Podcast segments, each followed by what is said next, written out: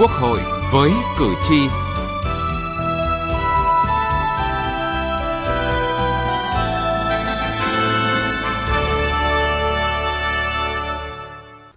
Thưa quý vị và các bạn, dự thảo luật cư trú sửa đổi có thay đổi về phương thức quản lý cư trú, trong đó đổi mới phương thức quản lý cư trú từ phương thức thủ công bằng sổ hộ khẩu, giấy sang quản lý thông qua số định danh cá nhân nhằm đơn giản hóa thủ tục thuận lợi cho người dân và bảo đảm hiệu quả quản lý dân cư. Chương trình Quốc hội với cử tri hôm nay, chúng tôi đề cập nội dung này.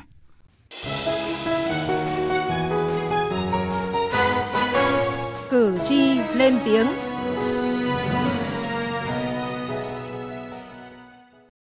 Thưa quý vị và các bạn, anh Trần Văn Lợi quê ở Nam Định thuê căn phòng nhỏ ở phố Trần Cung, quận Bắc Từ Liêm, Hà Nội. Đây vừa là chỗ bán hàng kiếm sống, cũng là nơi ở của gia đình anh.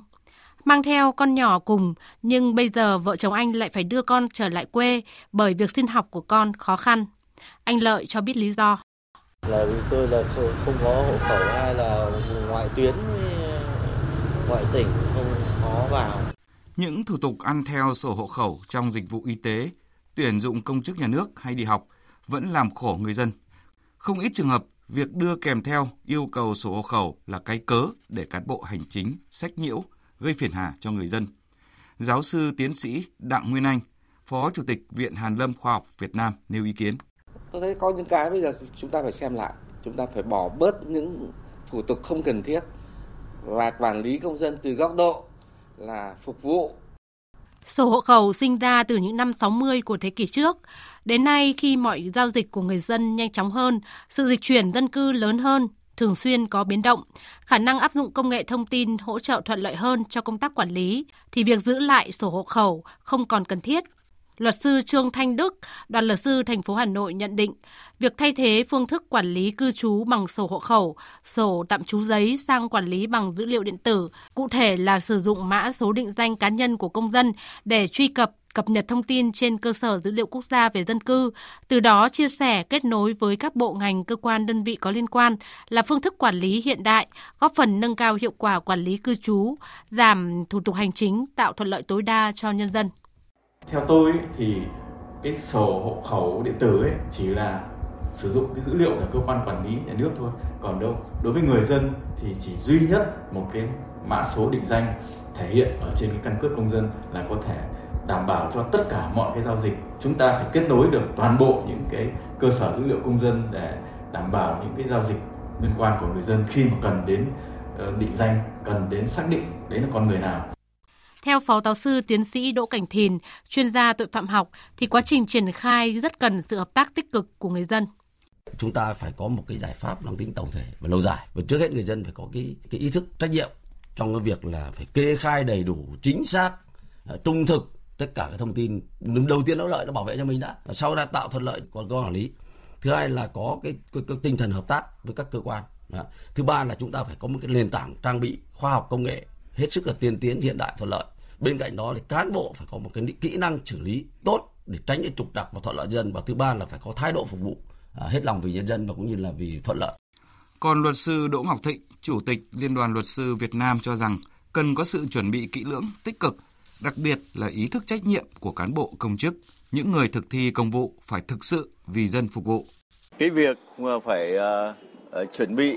Ờ, thích ứng với một cái công nghệ quản lý, nhà nước quản lý xã hội mới là điều cần thiết. Nhưng cái quá trình đó, nó phải được chuẩn bị từ con người, từ cơ sở vật chất, từ ý thức của mỗi một người dân. Và tất cả chúng ta đều phải có khả năng thích ứng với một cái điều kiện mới như vậy thì nó mới có hiệu quả. Nhưng toàn bộ các khâu đó chỉ cần một vài chủ thể ờ, không đồng tình, không ủng hộ hoặc có ý cản trở thì nó cũng sẽ ảnh hưởng nó đặc biệt những cái công chức những người mà thực thi cái công vụ phải ý thức cao nhất sau đó mới đến người dân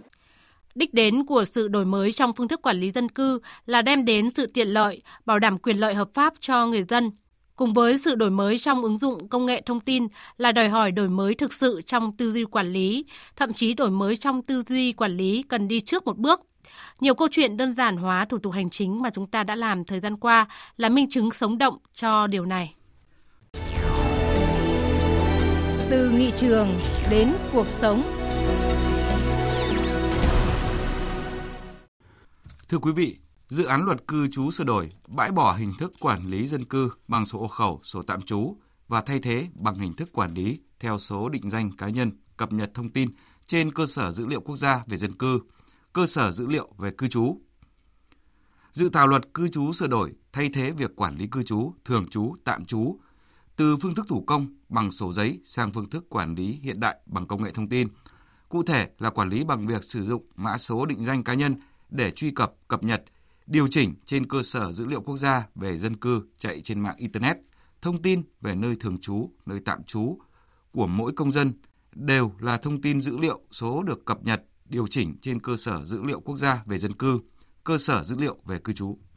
Theo đó, thì dự thảo luật cư trú sửa đổi đã bỏ các quy định về sổ hộ khẩu, sổ hộ khẩu cấp cho gia đình, sổ hộ khẩu cấp cho cá nhân, tách sổ hộ khẩu, giấy chuyển hộ khẩu, điều chỉnh những thay đổi trong sổ hộ khẩu tại luật cư trú năm 2006, sửa đổi bổ sung năm 2013 đồng thời sửa đổi bổ sung một số quy định khác có liên quan đến sổ hộ khẩu, sổ tạm trú. Nội dung sửa đổi bổ sung cụ thể về các thủ tục đăng ký thường trú, tạm trú bằng phương thức mới thông qua mã số định danh cá nhân của công dân và các thông tin về nơi thường trú, nơi tạm trú được cập nhật, điều chỉnh trên cơ sở dữ liệu về cư trú, cơ sở dữ liệu quốc gia về dân cư được quy định tại dự thảo luật cư trú sửa đổi theo hướng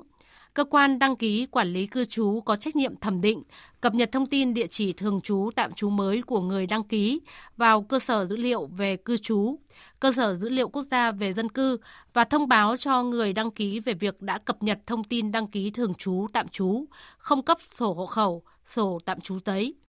Thẩm tra sơ bộ của Ủy ban Pháp luật Quốc hội đã nhất trí với việc đổi mới phương thức quản lý cư trú của công dân thông qua số định danh cá nhân được cập nhật thông tin trên cơ sở dữ liệu quốc gia về dân cư. Phương thức quản lý này sẽ giúp không chỉ đơn giản hóa thủ tục giấy tờ, tạo thuận lợi và tiết kiệm chi phí hành chính cho công dân, mà còn góp phần bảo đảm quản lý dân cư chặt chẽ, thực chất, hiệu quả hơn, khắc phục nhiều bất cập trong công tác quản lý dân cư ở nước ta hiện nay. Tuy nhiên, chủ nhiệm Ủy ban Pháp luật Hoàng Thanh Tùng đặt vấn đề, để thực hiện được quy định này thì phải vận hành thông suốt trên cơ sở tất cả công dân Việt Nam đã được cấp số định danh cá nhân. Quản lý cư trú thông qua số định danh cá nhân cũng đòi hỏi đồng bộ, đưa vào vận hành và bảo đảm kết nối, cập nhật, chia sẻ, khai thác thông tin ở cơ sở dữ liệu quốc gia về dân cư và cơ sở dữ liệu về cư trú giữa các cơ quan đăng ký, quản lý cư trú từ trung ương đến cơ sở, đồng thời kết nối và chia sẻ thông tin với các cơ sở dữ liệu chuyên ngành khác có liên quan. Hiện nay mới có hơn 16 triệu công dân được cấp số định danh cá nhân thông qua công tác cấp căn cước công dân Do vậy, đề nghị cơ quan trình làm rõ tính khả thi của việc cấp số định danh cá nhân cho khoảng hơn 80 triệu công dân còn lại trong khoảng thời gian từ nay đến khi luật cư trú sửa đổi dự kiến có hiệu lực vào năm 2021 để làm cơ sở cho việc quản lý công dân thông qua số định danh cá nhân. Phó chủ nhiệm Ủy ban Pháp luật của Quốc hội Nguyễn Trường Giang đề nghị chính phủ cần có giải pháp cụ thể để khắc phục các khó khăn, đảm bảo hoàn thành cấp số định danh cá nhân cho gần 80 triệu công dân, còn lại theo đúng tiến độ đã đề ra à, bỏ cái quyền sổ khẩu ở đây nó chỉ là hình thức thôi. Về bản chất ở đây là chúng ta đã thay đổi cái phương thức quản lý dân cư. Từ cái việc cầm cái quyển sổ khẩu giấy thì khi làm việc với cơ quan nhà nước liên quan đến vấn đề hộ khẩu vấn đề à, dân cư thì người dân không phải cầm cái quyển sổ hộ khẩu nữa. À, tuy nhiên thật ra dưới cái góc độ là một đại biểu quốc hội thì quốc hội và các cơ quan phải rất là quyết tâm quyết tâm từ cái việc xây dựng cái cơ sở hạ tầng cái cơ sở dữ liệu quốc gia về dân cư để từ đó tích hợp làm sao à, giải quyết các cái công việc hành chính của người dân một cách thuận lợi nhất. Các đại biểu Quốc hội cũng cho rằng việc bỏ sổ hộ khẩu sẽ tác động ảnh hưởng lớn tới các quy định về giấy tờ công dân trong nhiều thủ tục hành chính hiện hành do nhiều cơ quan quản lý. Vấn đề đặt ra là khi không còn sổ hộ khẩu thì các thủ tục hành chính trong các lĩnh vực giáo dục, bảo hiểm, y tế, bảo hiểm xã hội, kinh doanh, đất đai, nhà ở, vân vân cũng như việc xác định quan hệ nhân thân để hưởng quyền lợi và thực hiện nghĩa vụ công dân được thực hiện như thế nào để không làm xáo trộn, gián đoạn việc thực hiện cung cấp dịch vụ công và đáp ứng nhu cầu của người dân. Phân tích dưới góc độ kinh tế, đại biểu Nguyễn Thanh Hồng, đoàn đại biểu Quốc hội tỉnh Bình Dương cho rằng bỏ hộ khẩu giấy sẽ tiết kiệm nhân lực con người, thời gian chi phí, ngân sách. Khi chính phủ đưa vào cổng dịch vụ công quốc gia rõ ràng, các doanh nghiệp, người dân rất thuận lợi trong việc tiếp cận dịch vụ công. Thế là chúng tôi thấy là chúng ta chỉ bỏ cái hộ khẩu giấy thay bằng quản lý bằng phương thức điện tử. Và thực tế là khi chúng ta làm cái luật căn cước công dân ấy hộ tịch ấy thì chúng ta cũng đặt vấn đề tới thời điểm nhất định là chúng ta sẽ tích hợp à, việc quản lý các liên quan đến công dân thông qua cơ sở dữ liệu quốc gia về dân cư à, và cái thẻ căn cước công dân nhiều ý kiến cũng tán thành với việc bỏ điều kiện đăng ký thường trú tại các thành phố trực thuộc trung ương vì các điều kiện nhập cư mang tính hành chính này không hạn chế được việc nhập cư. Hơn nữa, việc bỏ điều kiện đăng ký thường trú ở các thành phố trực thuộc trung ương sẽ làm phức tạp thêm một số vấn đề về quản lý trật tự, an ninh trật tự, tội phạm, an toàn giao thông. Tuy nhiên, cũng có một số ý kiến đề nghị cần cân nhắc thận trọng việc bỏ điều kiện đăng ký thường trú tại các thành phố trực thuộc trung ương vì sẽ gia tăng áp lực lên hệ thống giáo dục, y tế và một số dịch vụ công đang được cung cấp dựa trên việc đăng ký thường trú của công dân tại các thành phố này. Do vậy, khi cơ sở hạ tầng khả năng đáp ứng dịch vụ thiết yếu cơ bản ở các thành phố trực thuộc trung ương so với các địa phương khác đang có sự chênh lệch đáng kể thì vẫn cần duy trì một số điều kiện đăng ký thường trú riêng nhằm hạn chế tình trạng nhập cư tự do, gây quá tải với hạ tầng, phức tạp về an ninh trật tự tại các địa bàn này.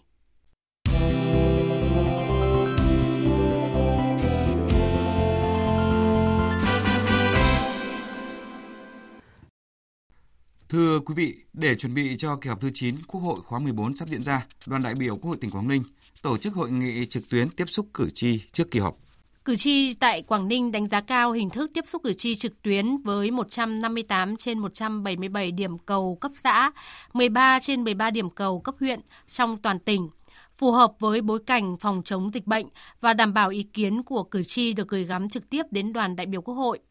bày tỏ vui mừng trước những nỗ lực trong công tác phòng chống dịch, ổn định tình hình kinh tế xã hội, cử tri Quảng Ninh cũng kiến nghị nhiều nội dung liên quan đến công tác triển khai các gói hỗ trợ cho đối tượng yếu thế, tiến độ các dự án trên địa bàn, biện pháp bình ổn giá cả, thúc đẩy sản xuất kinh doanh, quy hoạch đất rừng, gắn chương trình mục tiêu quốc gia với đồng bào dân tộc thiểu số vùng ven biển hải đảo.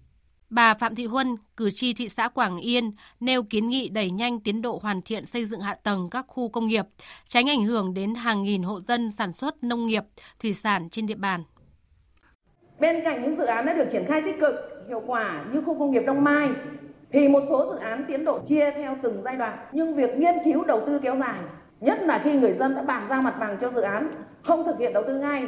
tạo nên những khó khăn trong công tác quản lý, ảnh hưởng đến một số quyền và lợi ích của nhân dân, ảnh hưởng đến các nhà đầu tư khác, cũng như làm bất ổn tình hình an ninh trật tự trên địa bàn của địa phương. Từ điểm cầu trung tâm, các đại biểu Quốc hội đoàn đại biểu Quốc hội tỉnh Quảng Ninh ghi nhận và đánh giá cao sự quan tâm, ý kiến sâu sát, tâm huyết của cử tri, đồng thời tiếp thu, trả lời và giải quyết các kiến nghị theo thẩm quyền. Ông Nguyễn Văn Thắng, đại biểu Quốc hội, Chủ tịch Ủy ban nhân dân tỉnh Quảng Ninh khẳng định, việc tập trung phát triển các dự án khu công nghiệp, đặc biệt là các khu công nghiệp lớn tại thị xã Quảng Yên đã và đang được quan tâm đặc biệt, tạo hiệu quả lớn để phát triển kinh tế xã hội trong thời gian tới. Đây là cái trách nhiệm về phía tỉnh ấy, thì à, sắp tới là chúng tôi sẽ chỉ đạo quyết liệt tiến độ của các cái khu công nghiệp này phải nhanh chóng có đủ cái cơ sở tầng để cho các doanh nghiệp và các nhà đầu tư đến với Quảng Ninh và hiện nay chúng tôi đang hoàn thiện các cái quy trình thủ tục cuối cùng trình Thủ tướng Chính phủ thành lập khu kinh tế Quảng Yên cố gắng là trong năm nay sẽ xong hết. Ờ, có đủ cái điều kiện để các cái khu công nghiệp này để nhanh tiến độ. Có những cái đóng góp trong phát triển kinh tế tạo công an việc làm cho người dân trên địa bàn thị xã Quảng Yên. Nghị trường bốn phương.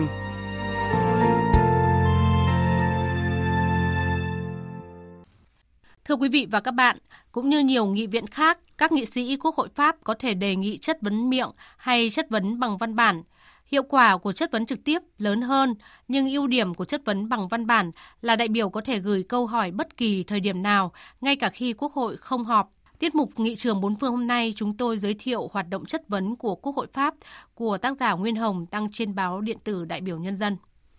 Tại Quốc hội Pháp có hai loại câu hỏi chất vấn trực tiếp, câu hỏi được thông báo trước tới Bộ trưởng và câu hỏi không thông báo trước. Hình thức câu hỏi được báo trước là các câu hỏi có liên quan đến lợi ích địa phương,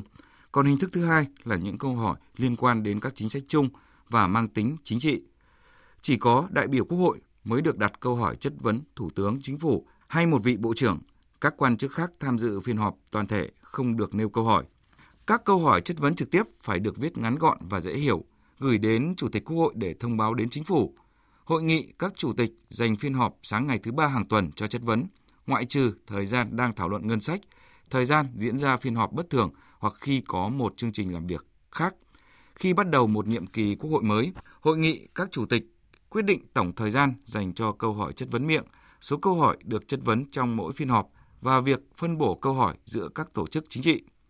Các câu hỏi chất vấn không báo trước được tiến hành thông qua hai phiên họp, mỗi phiên kéo dài một tiếng vào các buổi chiều thứ ba và thứ tư. Việc phân bổ thời gian phát biểu bảo đảm các tổ chức chính trị có ít nhất một câu hỏi chất vấn. Trong thời gian diễn ra phiên họp, chủ tọa sẽ nêu câu hỏi theo hướng tạo điều kiện cho các tổ chức chính trị, phe đa số và phe đối lập được luân phiên nhau đặt câu hỏi. Thời gian đặt một câu hỏi và trả lời là 5 phút. Các câu hỏi này không được thông báo hay công bố trước cho chính phủ, chỉ có tên người chất vấn được gửi đến chính phủ một giờ trước khi khai mạc phiên họp. Người đặt câu hỏi chất vấn không được phép đáp lại Bộ trưởng. Tuy nhiên, trong trường hợp Bộ trưởng trả lời không thỏa đáng hay gây ra bất bình, đại biểu tiếp theo của tổ chức chính trị đó sẽ bỏ câu hỏi chất vấn của mình để hỏi lại câu hỏi trước đó của đồng nghiệp hay đưa ra nhận xét tiêu cực đối với phần trả lời của Bộ trưởng. Thủ tục này diễn ra ngoài khuôn khổ các phiên họp, chỉ là quy trình, thủ tục nghị viện, đồng thời thể hiện đặc quyền cá nhân của các đại biểu. Đây là giải pháp tốt khi không có đủ thời gian cho các câu hỏi trực tiếp. Ở Pháp, chất vấn bằng văn bản rất phổ biến. Điều này cho phép các đại biểu được chất vấn các bộ trưởng về các vấn đề trực tiếp liên quan đến cử tri của mình. Đại biểu có thể đặt câu hỏi viết cho một bộ trưởng. Chỉ có các câu hỏi liên quan trực tiếp đến chính sách chung của chính phủ được gửi đến Thủ tướng Chính phủ. Không có giới hạn số câu hỏi cho một đại biểu quốc hội. Các câu hỏi viết phải ngắn gọn, dễ hiểu, không kết tội và nêu tên bất kỳ một cá nhân nào. Các câu hỏi có thể liên quan đến nhiều vấn đề khác nhau như lợi ích quốc gia, lợi ích địa phương, các vấn đề của tập thể, cá nhân. Thưa quý vị và các bạn, những thông tin về chất vấn ở Nghị viện Pháp đã kết thúc chương trình Quốc hội với cử tri hôm nay. Chương trình do biên tập viên Đỗ Minh biên soạn và thực hiện. Cảm ơn quý vị đã quan tâm lắng nghe.